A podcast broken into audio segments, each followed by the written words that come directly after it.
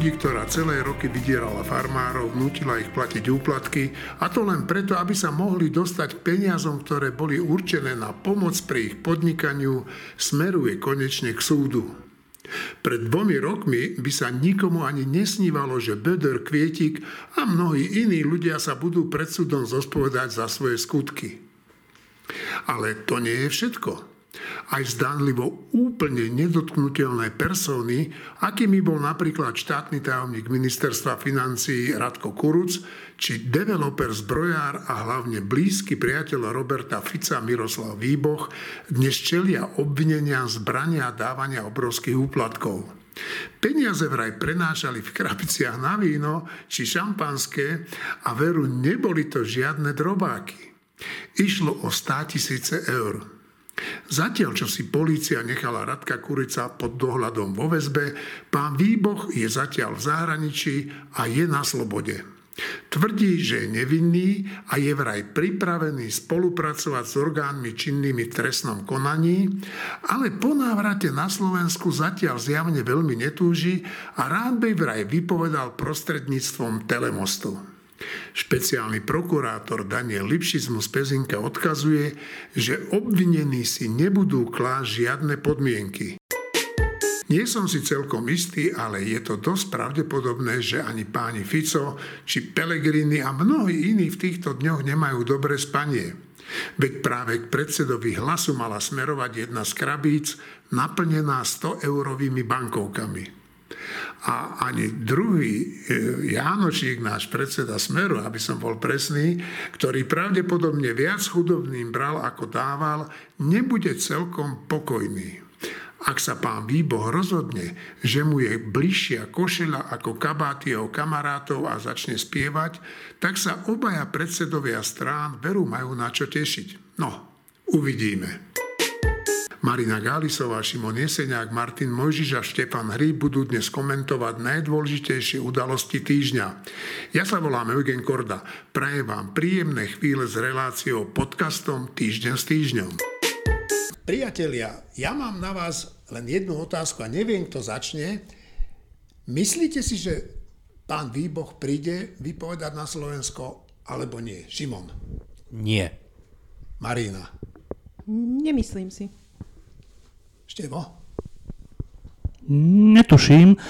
Tak dôležité je, že bol zbavený toho diplomatického úradu, teda on bol honorárny konzul, myslím, Monaka a ministerstvo zahraničných vecí od toho zbavilo. To je zrejme dané tým, aby mohol byť teda predvedený, alebo že to nejak uľahčí to predvedenie. Um, no, t- akože, ak nepríde, v zmysle, že by sa teda vyhýbal, že by sa vyhýbal e, spolupráci so štátnymi orgánmi, tak sa odsúdi na život akože štvanca a čo není úplne že dobrý život, že čo, bude sa skovovať po tých krajinách, ktoré nevydávajú, to, je, to sú niektoré ostrovy a, a tak, ale to je veľmi zlý život. To je život, keď stále musíš mať pocit, že ťa môže niekto chytiť, nájsť a odviesť. Aj keď Čiže, si bohatý aj keď si bohatý, však preto tí, tí bohatší viacerí sa vrátili, lebo, lebo nechcú žiť život štvanca. Čiže ja si myslím, že to nie je také jednoznačné, že čo sa stane. Uh, skôr si myslím, že títo ľudia ešte stále veria tomu, že tu príde k zmene a tým sa, tým sa z toho celého vyvlečú, než tým, že by utekali po celej zeme guli. K akej zmene? No, k zmene vlády a teda aj k zmene vyšetrovania a teda zmene e, celkového postoja k mafiánskému štátu. V tomto števo ja s tebou musím súhlasiť, lebo mne tí tzv. tí lovci tých zločincov, ktorí e, sú na úteku, hovorili, že, že fakt tým zločincom na úteku sa nežije dobre, aj keď majú všetko, majú peniaze, ale že často je im smutno za krajinou, za príbuznými a vždy sa nejako prezradia, lebo potrebujú ten blízky kontakt s tými blízkymi ľuďmi. Martin, uh, ty to ako vidíš? Ja už by som sa k tomu, br- k tomu výbohovi veľmi nevracal, ale, ale ako to ty vnímaš, že čo sa to tu deje? Lebo to sú zaujímavé veci. Uh, to, čo sa deje, je podľa mňa, že sa značne vyostruje tlak na tých vyšetrovateľov NAKA. Podľa mňa slovné spojenie vojna policajtov je úplne výstižné. O tom ty píšeš. Že, áno, ale ja, ja ne, ne, nepocitujem potrebu používať to slovné spojenie, ale myslím si, že kto ho používa, že ho používa e, výstižne a správne. A, to, čo robí tá inšpekcia aj s históriou tej inšpekcie, jak si je evidentný tlak na to, aby... Mimochodom sa im podarilo, akože, že to, čo sa tej inšpekcii podarilo, je podľa mňa minimálne, že spochybnili, spochybnili tých svetkov e, NAKY, lebo teda minimálne ten, ten Čaba Demeter, ako od toho, ako to je 100% nespolahlivý svedok, či už z jednej alebo z druhej strany. Tá akcia NAKA a, to, že, a tá dohoda a tá dohoda so súdmi to proste jednoznačne hovorí, že on sa priznal, že krivo svedčil. No tak buď krivo svedčil a teraz sa k tomu priznal, alebo teraz krivo svedčí, keď sa k tomu priznáva. Každopádne je to nespolahlivý svedok. A to, čo momentálne vo verejnosti jak si je ten pocit, že minimálne tohto jedného nespolahlivého svetka NAKA používala. Otázka je, jak je to s tými ďalšími svetkami. Či do toho narratívu Ficovského, že to sú všelijaké vykonštruované veci, podľa mňa im sa podaril gól tejto, tejto Ficov, Ficovskej úderke v inšpekcii, ale na druhej strane potom nasleduje obvinenie výboha a tak ďalej. Čiže zdá sa mi, že tá NAKA dobre, dostali gól a rozohrali to a znova útočia. Čiže podľa mňa akože sa uh, to čo, sa, to, čo sa teraz deje, sú významné veci, ale len v zmysle, že boj pokračuje, čo je netriviálna informácia. Že boj a ešte, ty si mal rozhovor s, s pánom Spišiakom, to je poradca súčasného ministra vnútra, a ak si dobre pamätám, tam ste sa bavili presne aj o tomto, ako, ako sa účelovo spochybňujú tí svetkovia. No tak tebe z toho rozhovoru so Spišiakom čo vychádza?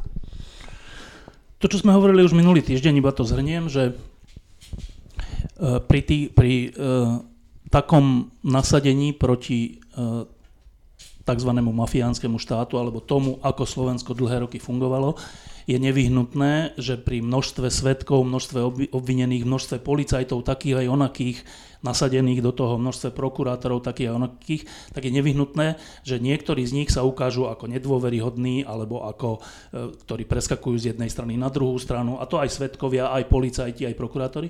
A preto z hľadiska verejnosti je vždy dobré si zachovať ten širší obraz. A ten širší obraz je, že sa tu správnym spôsobom postupuje proti rozkladu ústavného zriadenia, ktoré tu bolo. A to, že nejaký Demeter a ďalší, e, to je zase, treba byť úplne pozorný, že tak položme si otázku, že v čom svedčil ten Demeter? On svedčil v tom, že nejakí iní odovzdávali Makovi nejakú obálku s peniazmi, no, a lenže Mako sa priznal. Čiže Mako sa priznal bez ohľadu na toho Demetera, čiže, čiže ak teraz nejaký svedok hovorí, to je úplne že zbytočné tie mená stále používať, lebo sa tomu dáva väčšia váha, než majú. Ale teda, že ak nejaký svedok hovorí, že ja, že ja som bol vlastne navedený inými svedkami, nie policajtami, nie, nie prokuratúrou, inými kamošmi, že povedz aj ty, lebo nám to pomôže, alebo čo, tak to nič nehovorí o samotnej tej kauze Maka, lebo Mako samotný sa priznal a nie len v tejto veci, v mnohých iných veciach. Čiže čo je spochybnené? Že čo, že teraz by, to by musel teraz Mako povedať, že ja som sa na základe Demetera priznal, no tak to je absurdné, však on ani s, s, s Makom nič nemal spoločné. Čiže to, neviem, či nebol on šofér, alebo do, doprevádzal tých, tých, ktorí odovzdávali tie obalky. Čiže, čiže e, akože z hľadiska verejnosti je šikovné to takto rozohrávať z tej druhej strany, ale troška pozornejšia a inteligentnejšia verejnosť by mala e, vnímať ten širší obraz, ktorý hovorí o tom, že Demeter, nedemeter, tých tých zaistených a obvinených ľudí je množstvo, obrovské množstvo, viacerí z nich sa priznali, viacerí sú už na súde, čiže to prešlo viacerými súdmi inými, ktoré hovorili o, či, či ešte majú byť v tej kolúznej a ďalšej väzbe. Čiže e, akože suma, suma e, argumentov v prospech toho, že policia v týchto základných veciach koná správne, je nekonečne väčšia než jednotlivé pochybenia, ktoré tam určite sú to hovorí aj Spíšak, aj ďalší, ďalší ľudia, že pri takýchto veciach vždy urobíš nejaké chyby, ale ten celkový obraz je taký, že a, a to obvinenie výboha a ďalších ľudí svedčí o tom, že, že v zásade sa postupuje správne. Marina?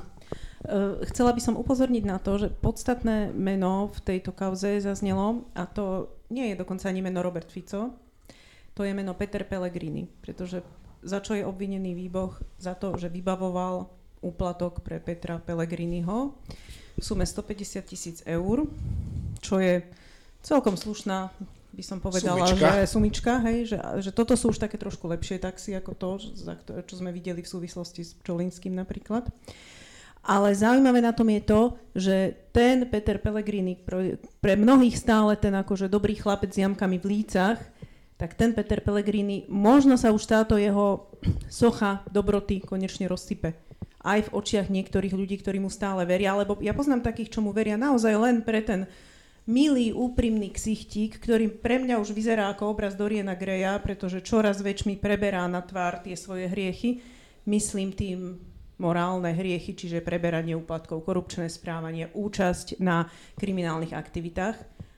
A tento Peter Pellegrini má dosť veľkú šancu, že padne v očiach ni- dokonca niektorých svojich voličov, ja si myslím, lebo aj medzi nimi sú takí. No, uh, Števo Hryb má, a myslím si, dobrú vlastnosť, že nehovorí o tých ľuďoch ako o páchateľoch, ale ako o podozrivých, tak myslím si, že aj v tomto prípade treba jasne povedať, že Pelegrini je len podozrivý z toho, že dostal ten úplatok, on to popiera. Ale... Vieš si predstaviť, že by to nepoprel? Tak to si predstaviť teda dosť dobre neviem. No. A vieš si predstaviť, že to nezobral? Tak to si e, vôbec neviem predstaviť. OK, okay je naozaj iba podozrivý.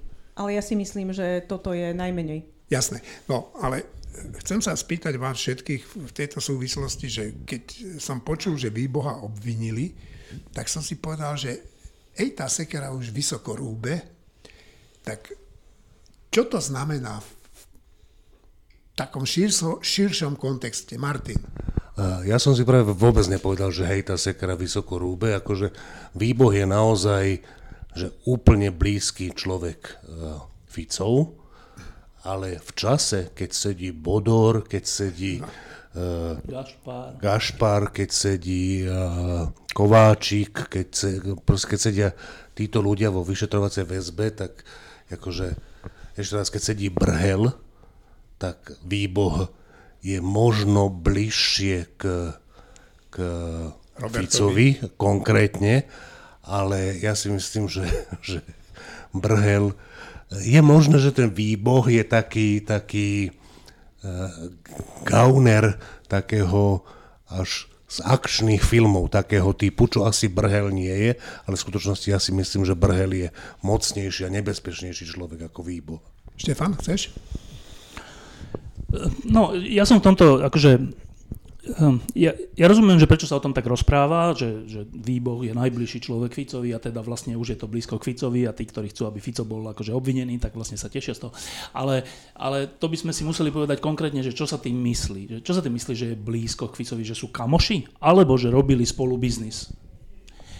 E, akože určite sú asi kamoši, však to aj sami napokon priznávajú to, že boli spolu na tých rokovaniach s Topolánkom, vtedajším českým premiérom o nejakých zbrojárských veciach, v ktorých boli aj nejakí ľudia odsúdení, je tiež pravda. Čiže zase vtedajší predseda vlády asi nezoberie bezvýznamného podnikateľa na polotajné stretnutie. To je vylúčené.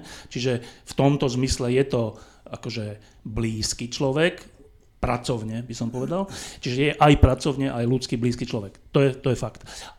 Teraz, či to znamená, že, to, že vlastne tým pádom sa ide po, po bývalom predsedovi vlády Ficovi, to ja neviem, lebo prečo, prečo však e, ten výboh a ďalší ľudia si mohli robiť biznisy sami, aj tieto, tieto akože na IT, IT správe, na finančnej správe a neviem čo, mohlo to byť politicky pokryté v zmysle, že nič sa im nestane, ale rovno povedať, že to sú biznisy, ktoré robil aj Fico, ja neviem, lebo ja o tom fakt neviem. A, a nečítal som žiaden spis, ktorý by to zatiaľ hovoril.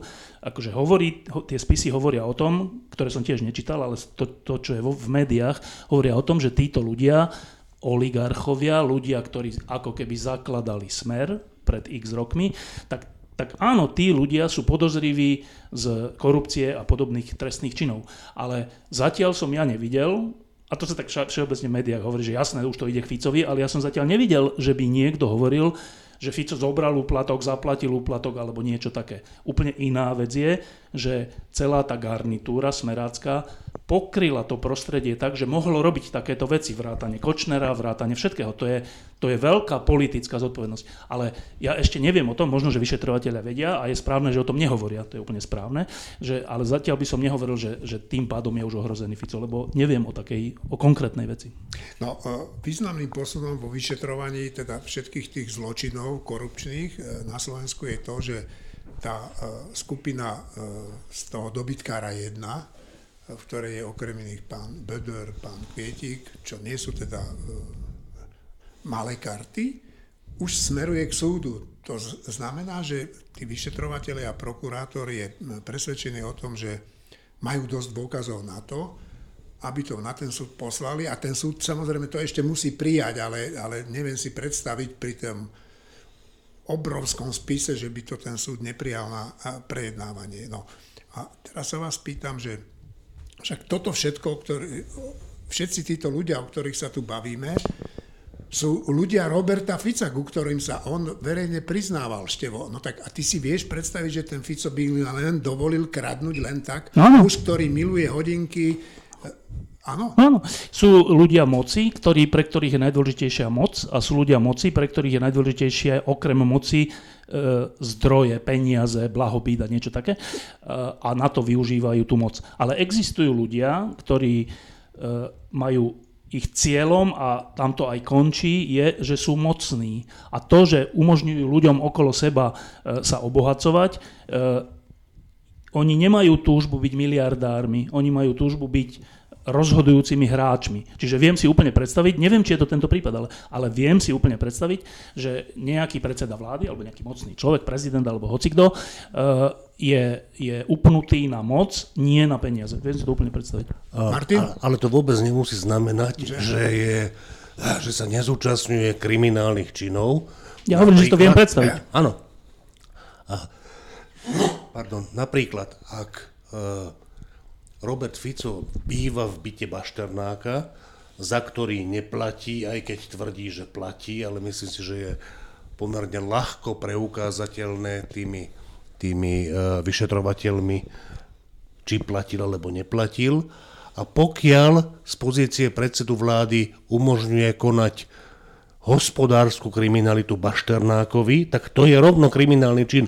U koho skončili peniaze, v tomto prípade nie, nie, nemusí byť Len tam ide o to slovo umožňovať. No, čo to znamená? Je to, ak, ak to má charakter zneužitia právomoci Áno. verejného činiteľa, akurát, že keď sa budú sledovať peniaze, čo je častá častá rada, sledujte peniaze, tak možno, že peniaze skončia na Bašternákovom účte a nie na Ficovom a Fico býva u ňoho v luxusnom byte zadarmo. A ak to akýmkoľvek spôsobom umožnil, teda kriminálnym spôsobom umožnil, tak to je Áno, len to je, to je presne to, že čo to znamená umožnil. Lebo keď, e, keď e, mocenský politik umožní Palackovi zbohatnúť, to nemusí znamenať, že on, ten mocenský politik, má z toho peniaze, dokonca ani to, že nejakému úradníkovi povie, že urob trestný čin, aby tam ten zbohatol. To tak nemusí byť. To, to, to môžu byť nevy... To je, to je vec takej akože nastavenej atmosféry a nastavených nepísaných pravidel, v ktorých tí úradníci už potom konajú tak, ako si myslia, že majú konať. Ja, si, ja, ja teda dúfam, že že naši politici, aj tí akože korupční sú aspoň trocha inteligentní a že to nerobia tak, že povedia nejakému úradníkovi, že počúvaj, túto tomuto daj tú zákazku zadarmo na moju, akože ja, na moju zodpovednosť. To si nemyslím, že tak robia. Čiže tam není to, to, to umožnenie nie je také, že, že trestný čin e, akože zmanipulovania tendra zo strany toho človeka. Ja, ja si ináč myslím, e, že tiež sa musím tak opatrne vyjadrovať. Ja si myslím, že je v celku možné, že Miroslav Výboh bol hovorcom Roberta Fica v takých veciach, ktoré sa nehovoria. Že, že proste, že tiež predpokladám, že Robert Fico nevydával príkazy, ale úplne si viem predstaviť, že cez jedného sprostredkovateľa to už malo charakter jasných príkazov, jasných súm, koľko za čo a tak ďalej. Viem si to predstaviť a viem si predstaviť aj to opačné, že, že to tí ľudia robia na svoje tričko s požehnaním vrchnosti. Uh, ja som si takmer istý, že ak to robia aj, spožehna, ak to robia aj pre vrchnosť, tak určite nejakú časť kšeftu robia no. aj na svoje tričko. To som si istý. A ešte jedna dôležitá vec k tomu, uh, lebo to je taká to je úplne ťažká vec, že do čoho sa vlastne tí vyšetrovatelia, prokurátori a sudcovia, ktorí s týmto majú niečo spoločné, ktorých je mimochodom úplne málo, že ja som sa toho Spíšiaka pýtal, že vlastne to je tak, že to na zopár ľuďoch je tento, tento boj. On že áno, že to je úplne, že na zopár ľuďoch, ktorí Nie, keby... Podľa mňa dve, tri desiatky to sú. No, to je to úplne málo, že ktorí keby sa zlomili, nahnevali, odišli, tak to nemá kto robiť, no, lebo nemali by tú odvahu tí ďalší. No, ale že tá zaujímavá, alebo ťažká vec na tom je, že že že, v tej, že však Slovensko celé bolo tak založené v roku 93, v 1. januára, bolo založené ako priestor pre tých ľudí okolo Mečiara, pre tých oligarchov a vrátane Mečiara, aby sa im tu ľahšie pohybovalo v temných vodách, aby, aby ľahšie zarobili a znova podporili HZDS a znova viacej zarobili. Tak to bolo založené a tak všetci tí podnikatelia to pochopili a tak konali aj tí, ktorí neboli Mečiarovci, ak tu chceli existovať, ak, tak mohli odísť, však niektorí odišli. E, Peter Vajda, ten, ktorý zakladal denník SME, pomohol ho založiť, bol vytlačený odtiaľ to ešte vtedy takým štátnym tajomníkom Magulom. Jeho podnikanie zničil Mečiarovský režim, tak on odišiel do Česka a tam pokračoval v podnikaní normálnym spôsobom. A úspešne. Ale, ale tí podnikatelia, ktorí nemali tú možnosť alebo nemali také, e, také tak, už tak široko zabehnuté podnikanie, že mohli ísť do inej krajiny, tak ak tu chceli existovať, tak sa mnohí z nich museli prispôsobiť. Poznám tie prípady. A teraz tá ťažkosť je v tom, že, že e, keďže to tak bolo nastavené a široko ďaleko nebolo dlhé roky vidieť inú možnosť, teda že sa to zmení a bude to inak, tak, tak tá ťažkosť je v tom, že Teraz sa idú akože správne, to je správne, že tí podnikatelia a tí politici, ktorí toto umožnili a ktorí z toho profitovali, e, sa teraz e, stávajú pred spravodlivosť, že dobre, bude súd, bude, e, je, obviňovanie, niektorí sú zadržaní a tak. Ale tá, tá, tá ťažkosť toho je, že celé toto umožnila tá politická špička. Že to není, že všetci tí podnikatelia sú akože zločinci a teraz všetkých ich dáme do väzenia a všetko je vyriešené. Není všetko vyriešené, lebo oni, oni pôsobili v tak nastavenej spoločnosti. A kto ju tak nastavil? No nastavili ju tak Mečiarovci a ďalšie vládne špičky až doteraz. A keď si chcel v tej, v, tej, v tej štruktúre existovať ako normálny podnikateľ, tak sa musel prispôsobiť. No a tým, to, to ťažké na tom je, že asi sa to nedá inak, že tak trocha nespravodlivo budú niesť vinu tí podnikatelia a nie tí politici. Si myslím, že takto nakoniec dopadlo, takto, takto zatiaľ vždy dopadlo. Že, že, že Mečiar nebol e, postihnutý, ani Lexa nebol postihnutý, hoci pokus bol, ale neboli postihnutí. E, čiže e, ja si viem predstaviť tú, tú, to prekvapenie alebo to zdesenie a súčasne prekvapenie týchto podnikateľov, ktorí dnes sú obviňovaní, že počkajte, že vy mňa chcete dať do väzenia za čo? Veď ja som fungoval tak, ako fungovala Slovenská republika celá, že to čo je? Viem si to úplne predstaviť, že tú absurditu v ich v ich uvažovaní, hoci oni vedia, že však porušovali zákony, ale však zákony sú na to, aby sa porušovali na Slovensku. Nie, že to prečo ma teraz chcete akože za toto súdiť?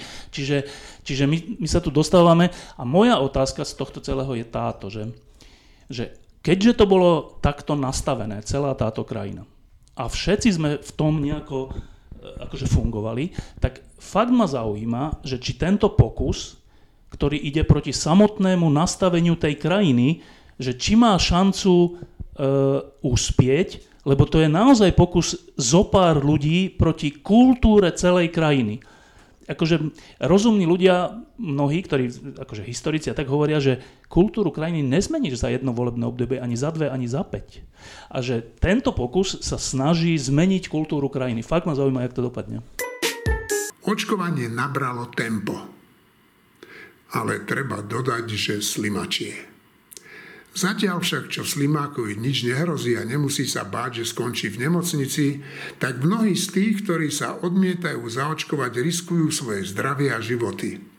Ale nielen to, budú šíriť infekciu ďalej a tak sa priamo podielať na problémoch, v ktorých sa naša spoločnosť čo nevidieť ocitne.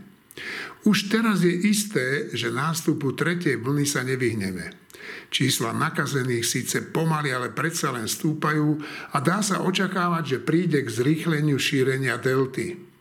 A do toho všetkého do centra sú zvolávané protesty antivaxerov a politických strán, ktoré sa chcú zviezť na vlne odporu voči výhodám preočkovaných ľudí a vylepšiť si svoje preferencie a uloviť tak čo najviac voličov. Tak očkovaciu lotériu, ja si nemyslím si, že, nemyslím si naozaj, že je to efektívne pretože tú očkovaciu lotériu robíš v princípe pre už pre tých zaočkovaných navyše.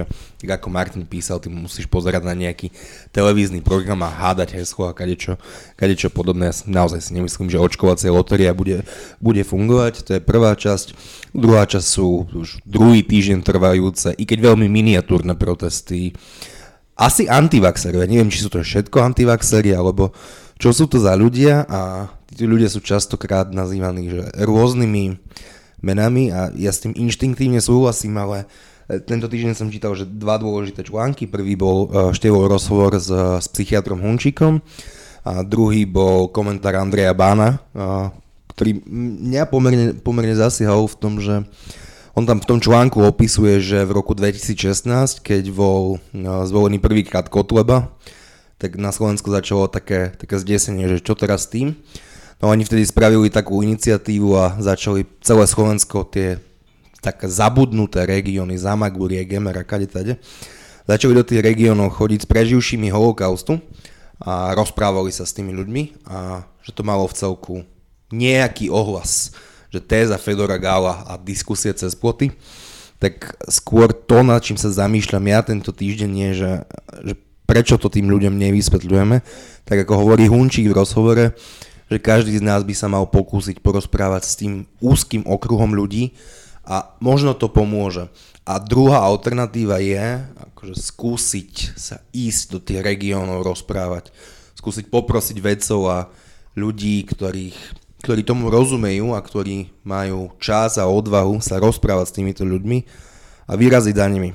Lebo napríklad mesto Nálepko, to už je posledná veta, ja tam poznám starostu, ktorý včera mal facebookový status, že oni majú 2500 obyvateľov plus minus, že majú 450 zaočkovaných. A že už tam bol aj ten mobilný výjazdový tím, ktorý šiel do marginalizovanej osady a tam žije viac ako tisíc ľudí, že možno 5-6% sa dalo, dalo zaočkovať, takže je aj náš záujem, aby bolo čo najviacej zaočkovaných a myslím si, že ten dialog cez ploty, teda ploty medzi očkovanými a nezaočkovanými, medzi vzdelanejšími a menej vzdelanými, že to je to, na čo by sme sa mali sústrediť. Marinka? Ja som sa rozprávala s kamarátkou a tá mi povedala, že pomaly sa už bojí viac týchto barikád v spoločnosti, ako sa bojí covidu. Tak ona je zaočkovaná, hej, jedna vec. A ja som. Ale o to tu nejde. Naozaj najnebezpečnejšie sa mi zdá to, ako strašným spôsobom graduje atmosféra a ako sa ľudia na seba začínajú pozerať s úplným s nepochopením, s nenávisťou a robia to, pozor, nie len tí, my si povieme, že to sú takí niektorí primitívnejší, hej, a že oni tak skratkovito reagujú, lebo naozaj nezvládajú svoje emócie a sú nevyspelé osobnosti. Ale ja rovnaké príklady vidím aj na strane tých ľudí, ktorí boli schopní absolvovať veľmi elitné vzdelanie, ktorí, sú, ktorí sa pravidelne vyjadrujú do médií, ktorí pracujú a zarábajú si tým, že formujú verejnú mienku a oni sa vyjadrujú takisto v podstate. Áno, e, môžeme argumentovať, že majú väčšiu pravdu, pretože na ich strane stojí veda a fakty, to je pravda. Ale tá veda a fakty nestoja na strane pohrdania, ale na strane nejakej faktickej skutočnosti a tá faktická skutočnosť je, že áno, vakcína je dobré alebo lepšie riešenie. Ale určite veda ani fakty nestoja na strane pohrdania a nedávajú nám právo nikomu z nás hovoriť o druhých takým spôsobom, že je to až dehumanizujúce. A to je strašne nebezpečné. Najmä keď na tej druhej strane áno, stoja ľudia, ktorí potom skratkovito reagujú. To chceme, aby tak reagovali? No, ja len chcem povedať, že niekedy je to ťažké reagovať tak, ako ty hovoríš, že tak uh, ústreto voči tým ľuďom, ja to viem z vlastnej skúsenosti, že, že proste sú chvíle, keď mám chuť ten úder vrátiť. Martin. Ehm, ja si myslím, že ehm, je veľmi ľahko možné, že sa s tým nedalo robiť e, nič a že tá tretia vlna nás čaká a čakala by nás tak či tak. Je veľmi ľahko možné, že aj keby ten odpor voči tomu očkovaniu nebol až taký veľký, ako na Slovensku je, že by sme to nestihli z organizačných dôvodov a tak ďalej, že by sme nepreočkovali dosť ľudí. Určite sa dajú robiť niektoré veci lepšie. Akože lotéria je e, naozaj presrandu králikov. Dalo by sa robiť to, čo Šimon spomínal, že v rómskych osadách možno by bolo oveľa účinnejšie dať s každým očkovaním 10 eur, 15 eur, 20 eur, 50 eur, neviem, ale vie, myslím si, že existuje nejaká nie vysoká suma. Nemohlo by sa to tak dávať, že Rómom sa to dáva, iným sa to nedáva, ale proste, že keby sa dávala nejaká, nejaká suma pre tých, ktorí sa odteraz zaočkujú, tak si myslím, že by to bolo účinnejšie, ale stále si myslím, že nie je účinné. To, čo naozaj má šancu byť účinné, je to hrozné, keď sa to takto povie, ale ja si myslím, že taká je pravda. Jako na jeseň a v zime budú umierať ľudia po tisíckach. Ak máme pravdu my, tak to budú ľudia nezaočkovaní predovšetkým, ktorí e, Mm. ktorý, to, medzi ktorými sa bude šíriť najmä ten delta variant toho vírusu. Druhá možnosť je, pripustme, že majú pravdu tí antivaxery a že my zaočkovaní umrieme do dvoch rokov. Dobre, v tom prípade povedia naši nezaočkovaní príbuzní, že áno, oni sa mýlili, ale to, čo rozhodne, budú mŕtvi. A ja som si istý, že časť tých ľudí, ktorí sú dneska pred Grazalkovičovým palácom, budú vykrikovať, že to vôbec nie je pravda, že umierajú tí nezaočkovaní. To sú sfalšované štatistiky a čísla a tak ďalej, ale o nich vôbec nejde. Ich je síce počuť, ale ich je dneska pred Grazalkovičovým palácom 30, včera ich tam bolo 300, dohromady takých, čo sú ochotní vyjsť von je 3000 a možno, že dohromady takýchto hlasných je 30 tisíc koniec.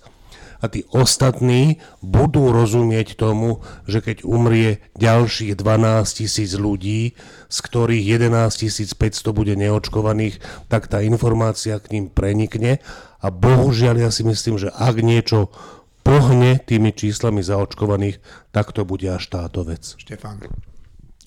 E, ja sa iba pripájam, teda pár poznámok. Tak jedna poznámka je to, sa pripájam k tomu, čo Martin teraz hovoril, že my žijeme v, mediálnej dobe, čo si málo kto uvedomuje, a to je taká doba, že ten, ktorý sa dostane do médií, tak ten vy, um, akože vyvoláva pocit, že ich je veľa.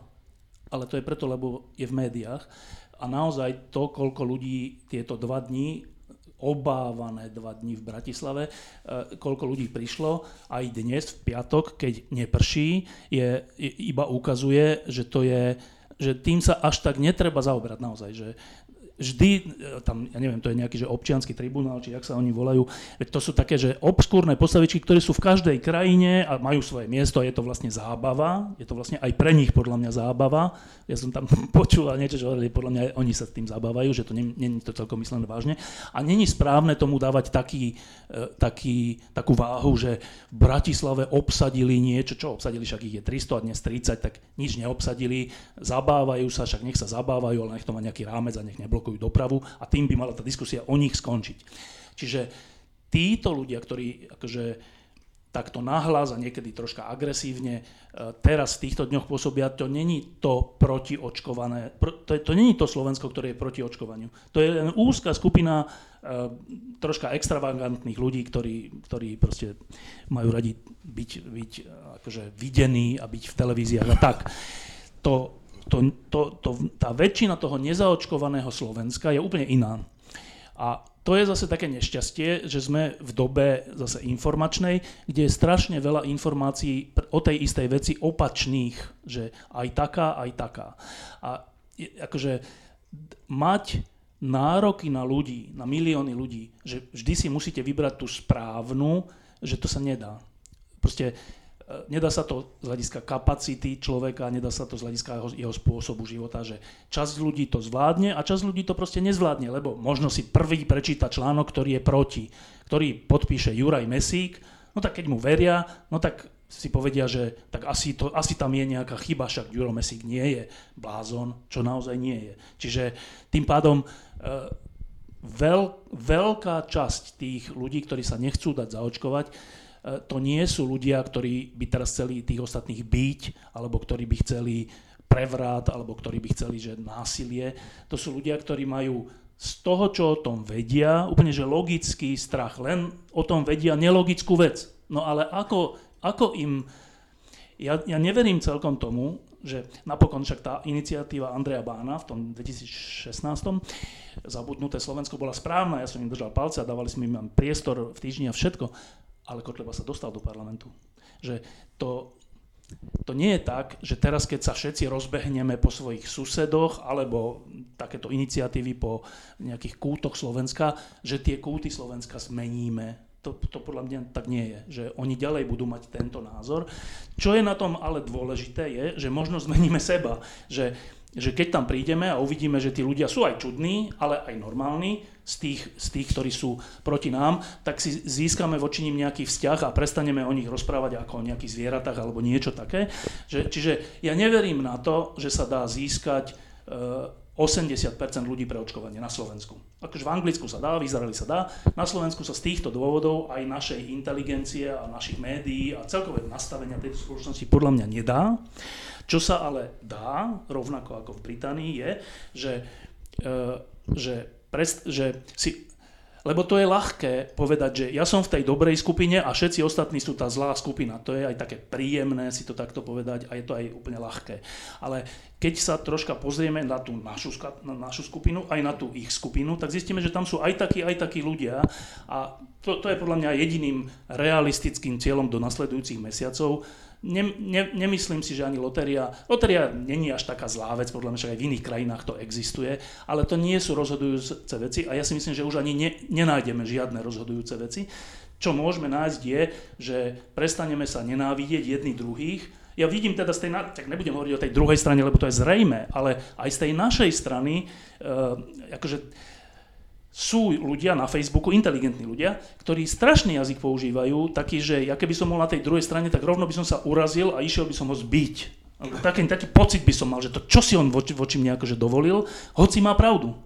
Ale že No, čiže to ma mrzí, že na našej strane sú takí a rovnako ma mrzí na tej druhej strane, že ja na, naozaj toho Ďura Mesika mám rád, však ja dlhé roky sme spolu spolupracovali, uh, v názore na Rusko je 100% súhlas medzi nami, že 100% a aj v mnohých iných veciach. Čo sa teraz stalo, prečo takto pôsobí, neviem, mrzí ma to.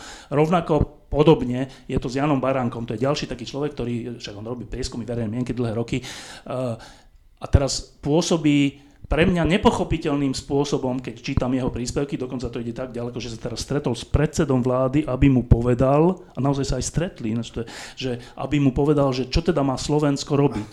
Tak to mi príde, že že jednak bizarné, ale na druhej strane je mi to ľúto, lebo však Jano Baranek za mečiarizmu bol na správnej strane barikády a nebolo to jednoduché.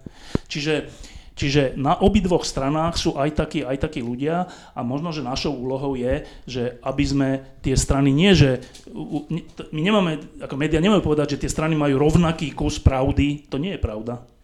Ale že na tej aj na tej strane sú ľudia, to je pravda. Marina. A ešte by som dodala, že na tej aj na tej strane Dokonca aj na tej TZV horšej strane, nechcem to tak povedať, ale na tej možno menej informovanej, aj tam sú niekedy celkom zaujímavé argumenty. To nie je, že oni trepú same hlúposti, toto som si presne pri tom Mesíkovi uvedomila, že to, čo on môže hovoriť teraz, ono živnú pôdu na to zadala skutočná blbá situácia počas tej druhej vlny, ktorá bola maximálne nezvládnutá a málo sa hovorí o tom, že nie, že vláda to nezvládla a tak ďalej. Ministerstvo zdravotníctva konkrétne to strašne nezvládlo, ale aj mnohí poskytovateľia zdravotnej starostlivosti to nezvládli. O tom sa hovorí ešte menej, lebo však ako všetci držíme palce zdravotníkom a je ich nám aj ľúto, ako za každým si to vyžerú, ale reálne mnohí všeobecní lekári strašne nezvládali tú druhú vlnu a potom sa ľudia obracajú rôznym spôsobom.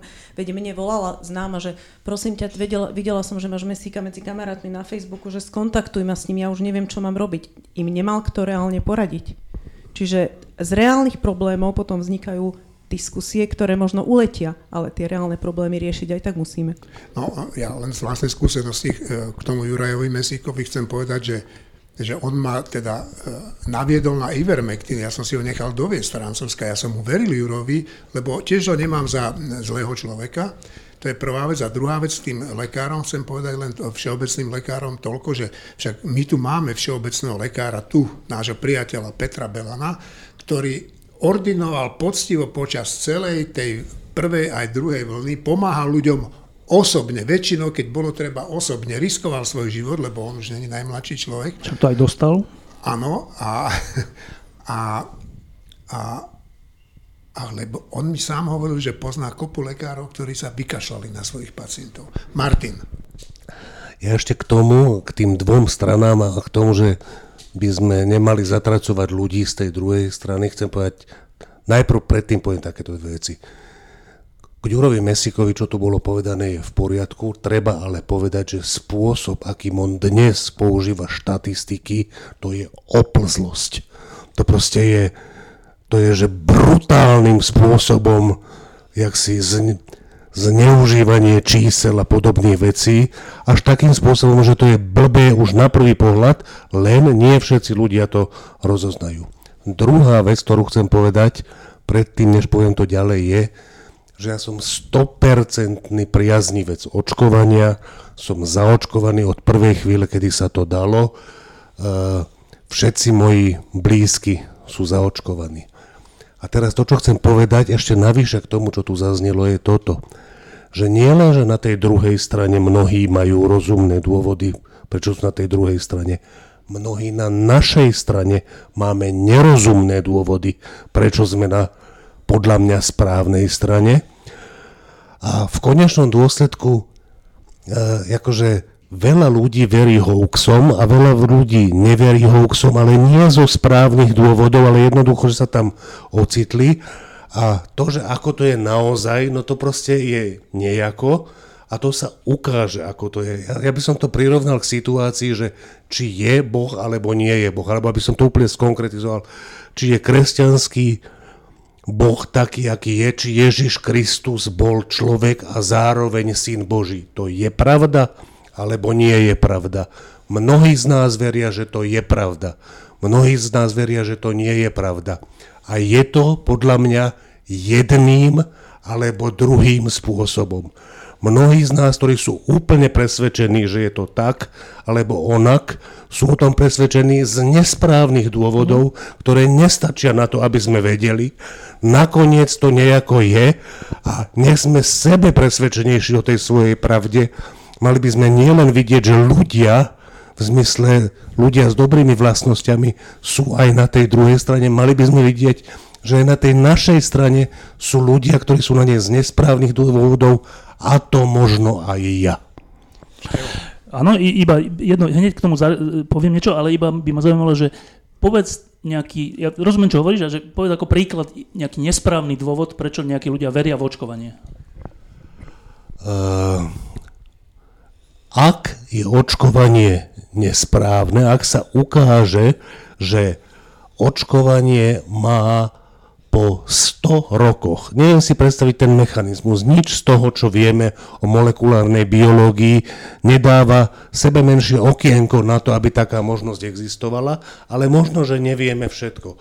Ak sa ukáže, že niektoré nepriaznivé dôsledky očkovania sa prejavia až po 120 rokoch, no tak sa ešte neprejavili a prejavia sa po 120 rokoch. Čiže v princípe sa môže ukázať, že je to proste mali by sme byť pripravení na to, že my predsa nikdy nevieme všetko. V skutočnosti, čo vieme, je dosť málo a musíme byť pripravení na to, že svet sa ukáže byť možno že úplne iný, než ho my dneska e, vidíme, predstavujeme si, rozumieme mu. Čiže nie len, znova to len zopakujem, to už nie je odpoveď na tú števú otázku, nie len, že na tej druhej strane, aj keď oni sa mília, však sú to ľudia, chovajme sa k ním ako ľudia, ale aj na našej strane, veď aj my sa môžeme míliť, aj keď napríklad v tom prípade očkovania viem povedať veľa argumentov preto, prečo si myslím, že toto je 100% správne a že tá druhá časť sa míli, lebo na jej obranu mám len také bizarné predstavy, ako som práve hovoril. No, e, že celé je to nakoniec o nejakej dôvere. Že to nie je o tom, že jeden je inteligentnejší a druhý je menej inteligentný a jeden je, má viac vzdelania v tejto oblasti a druhý má menej vzdelania v tejto oblasti, ale podľa mňa sa rozhodujeme na základe dôvery, našej dôvery v niečo. A teraz v čo sa rozhodujeme? No tak ja, keď sa tak dobre poviem za seba, že prečo ja som za očkovanie? Ja nie som lekár, ani biológ, ani som neskúmal mRNA vakcínu a je rozdiel s tou druhou vakcínou, ani nič také. Ja sa iba rozhodujem na základe toho, že nejaký, že tak je spoločnosť usporiadaná, moderná spoločnosť, ktorá viedla k tomu, že ľudia sa dožívajú dlhšieho veku, nezomierajú na všelijaké choroby a nie je hladomor a všetko to dosiahla táto naša spoločnosť západná a dosiahla to tým, že napríklad používala vedu, objavy, a takéto veci v praktickom živote. Tak e, prečo ja dôverujem, keď si sadnem do svojho auta, že ten motor, kde je tam veľa benzínu v nádrži, nevybuchne? Prečo si tam sadnem? Lebo viem, neviem to, to není vec, že to viem, lebo dôverujem tomu, že keďže táto spoločnosť má také pravidlá, že autá, ktoré majú benzínovú nádrž, musia byť bezpečné a nejaký orgán je na to určený, ktorý to kontroluje výstupne v tom, v tom závode, alebo námatkovo nejaký štátna inšpekcia, alebo neviem kto. Tak na základe tohto a na základe skúseností, ktoré vidím okolo seba, že ľudia sadajú do auta a nevybuchujú, tak ja sadám do auta bez strachu. Teda s výnimkou Mečerovského obdobia, kde to bolo z iných, z iných dôvodov.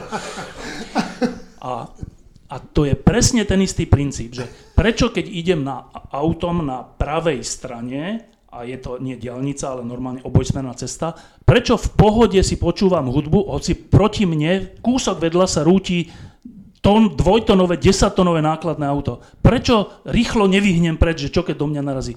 Lebo dôverujem tomu, že, že táto spoločnosť si vytvorila také pravidla, na základe ktorých ten vodič toho náklade, ako to neurobi, ak, ak nedostane infarkt, ale to je iný problém. Tak takto isto je to s tým očkovaním, že to nie je v tom, že ja viem viac o očkovaní ako ľudia, ktorí sú proti očkovaniu. To je len v tom, že dôverujem skutočnosti tej spoločnosti, tej západnej spoločnosti, ktorá si na všetky takéto veci vyvinula nejaké pravidlá, nejaký vývoj, nejakú kontrolu. A keďže poznám vedcov, mám ešte to privilegium, že poznám vedcov, ktorí sa v tejto oblasti pohybujú na Slovensku, osobne ich poznám, tak ale aj keby som nepoznal, by som mal túto dôveru, ale ja mám ešte to privilegium, že ich poznám a ja sa s nimi rozprávam. Boli pod lampou a v týždni a všelikde a všetci tí vedci do jedného mi povedali, že toto očkovanie je podobne dobré ako očkovanie proti tuberkulóze a tetanu, ktoré som sám absolvoval ako dieťa a preto som nedostal tuberkulózu.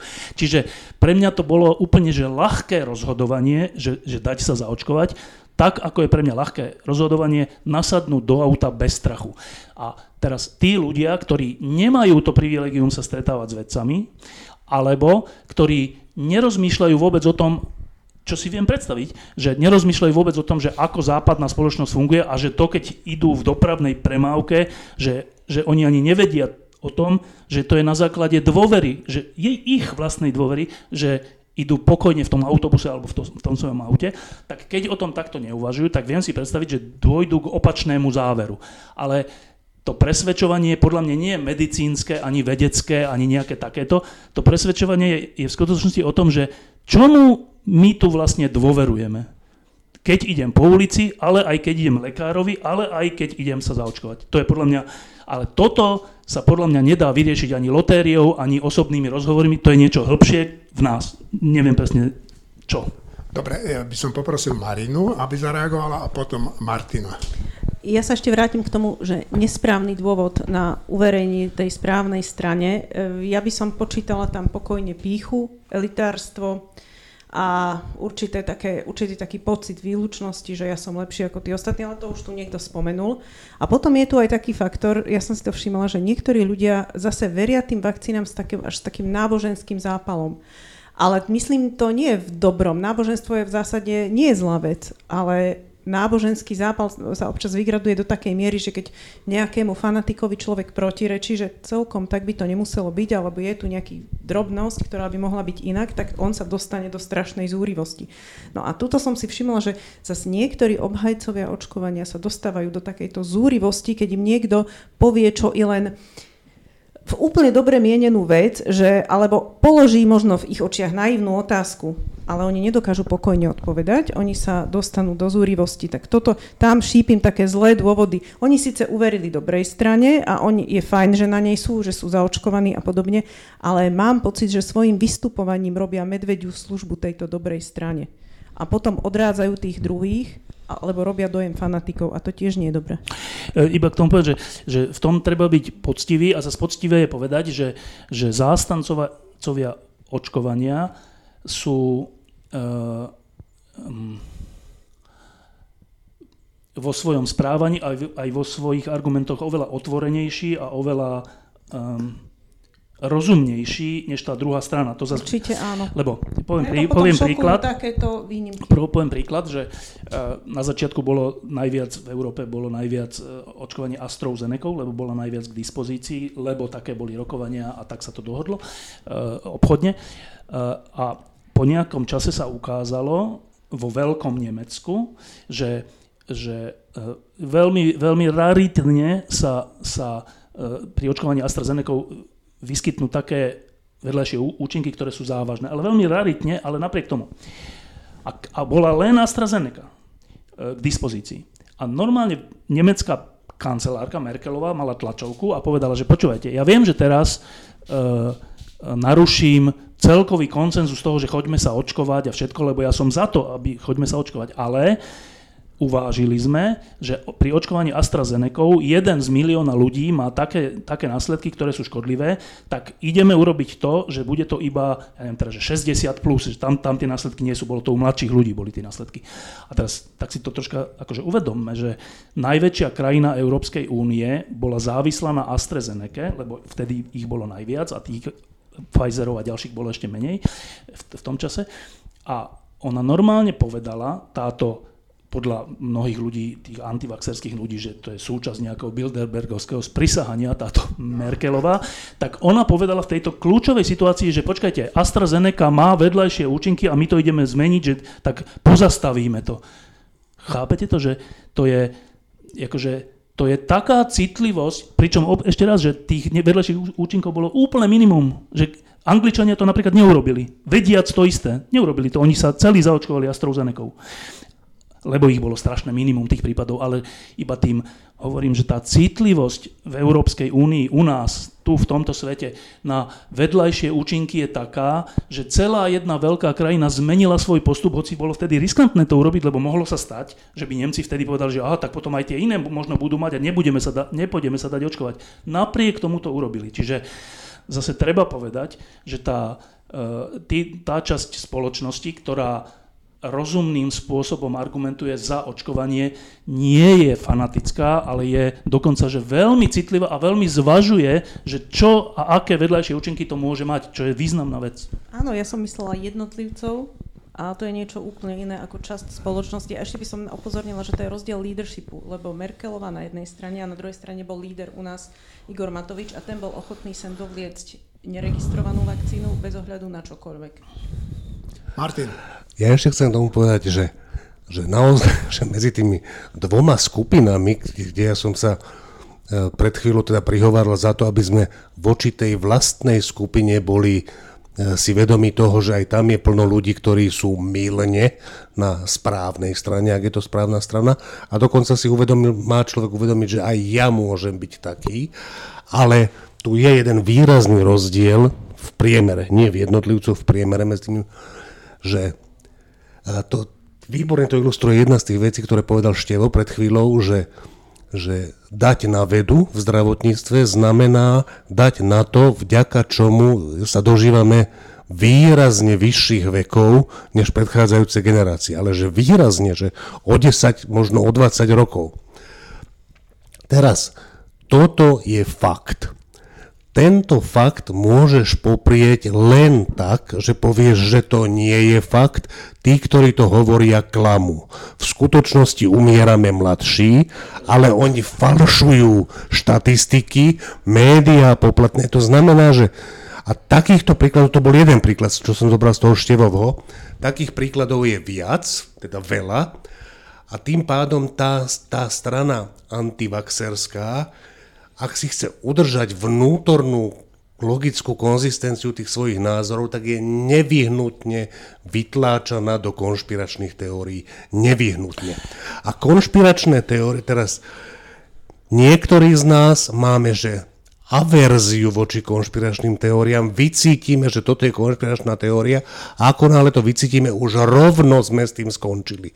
Iní z nás majú naopak pozitívny vzťah ku konšpiračným teóriám, že to, že je to také, ich priťahuje. Ja si myslím, že je to dané tým, či sa tí ľudia cítia v tejto spoločnosti ako jej súčasť, že to je ich spoločnosť, alebo že sa cítia na okraji ako porazení v tej spoločnosti.